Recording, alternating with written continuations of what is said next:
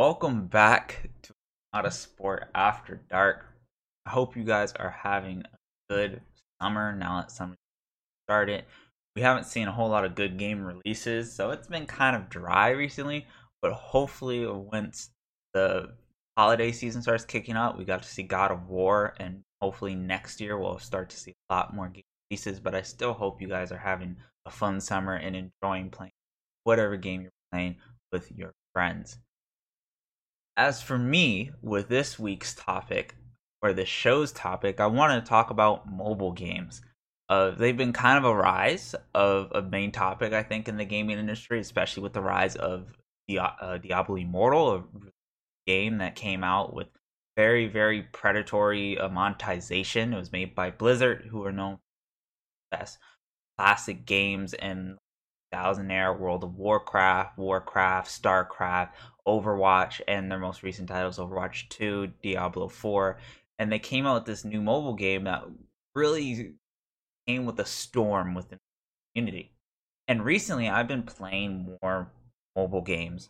I want to get into it. It's a genre that I don't think I've really explored too much ever since Golden Age, kind of when games started coming out on phones with uh, Candy Crush and uh, Angry Birds. Since that age, I really haven't mobile games. I want to get into it more, and mostly I've been playing kind of like mobile gacha games. And if you kind of look at the top grossing of mobile games, they're mostly kind of uh, either like Raid Shadow Legends, where they're their gacha games, or their casino gambling games, which I find is very interesting. But we're not here to talk about the monetization of mobile. games. I don't want to talk about that. Uh, that's episode for episode complicated how they monetize these games and how predatorial. But the mobile game is the most profitable gaming market by far. And I want to talk about a mechanic in mobile games that I find very common that I absolutely despise. So this mechanic is the stamina mechanic. It's been kind of in mobile gaming since the dawn of mobile gaming. So what is the stamina mechanic? well as or energy mechanics stamina or energy is a basically a bar or currency or some sort of limit on how much you play. So it limits your play time very very different from what we come from with normal games where you play as much as you want. There's no real limit on how much you play. If i buy a game i could play that game eight plus hours uh, I buy, you know, League of Legends, I can just keep going in League of Legends game and game after game after game, or CS:GO, just hop into a queue and just keep playing the game. But with a lot of mobile games, that's not the case. You have maybe 30 minutes of actual game time a day, maybe, and then you have to wait 12 plus hours for it to regenerate in order to keep playing. Uh, we see this a lot with like Genshin Impact has this mechanic. Um, Fate the Grand Order has this mechanic. Azur Lane has this mechanic. Candy Crush, I believe, has this mechanic. Uh, Clash of Clans has this mechanic. A lot of mobile have this mechanic. And in the eyes of game addicts and a lot of other people, more normies, as you could say, this could be a good mechanic where it limits people's play time and they can't spam the game if they're addicted to have to go other things. They have to wait for this stamina regenerate. And this could be just a good mechanic. But the reason why I don't think it's a good mechanic is because even though it can't be perceived this way, that people have to stop playing once their stamina is done, they can still pay real life money and currency, of course, to get more stamina. So it incentivizes when stamina is on. If you want to keep paying, you have to pay. Very similar to, well, casinos and gambling games, you could say. Very, very similar to that.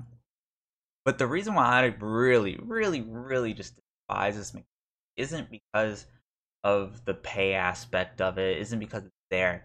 It's because it stops me from playing the game that I want to play at this time.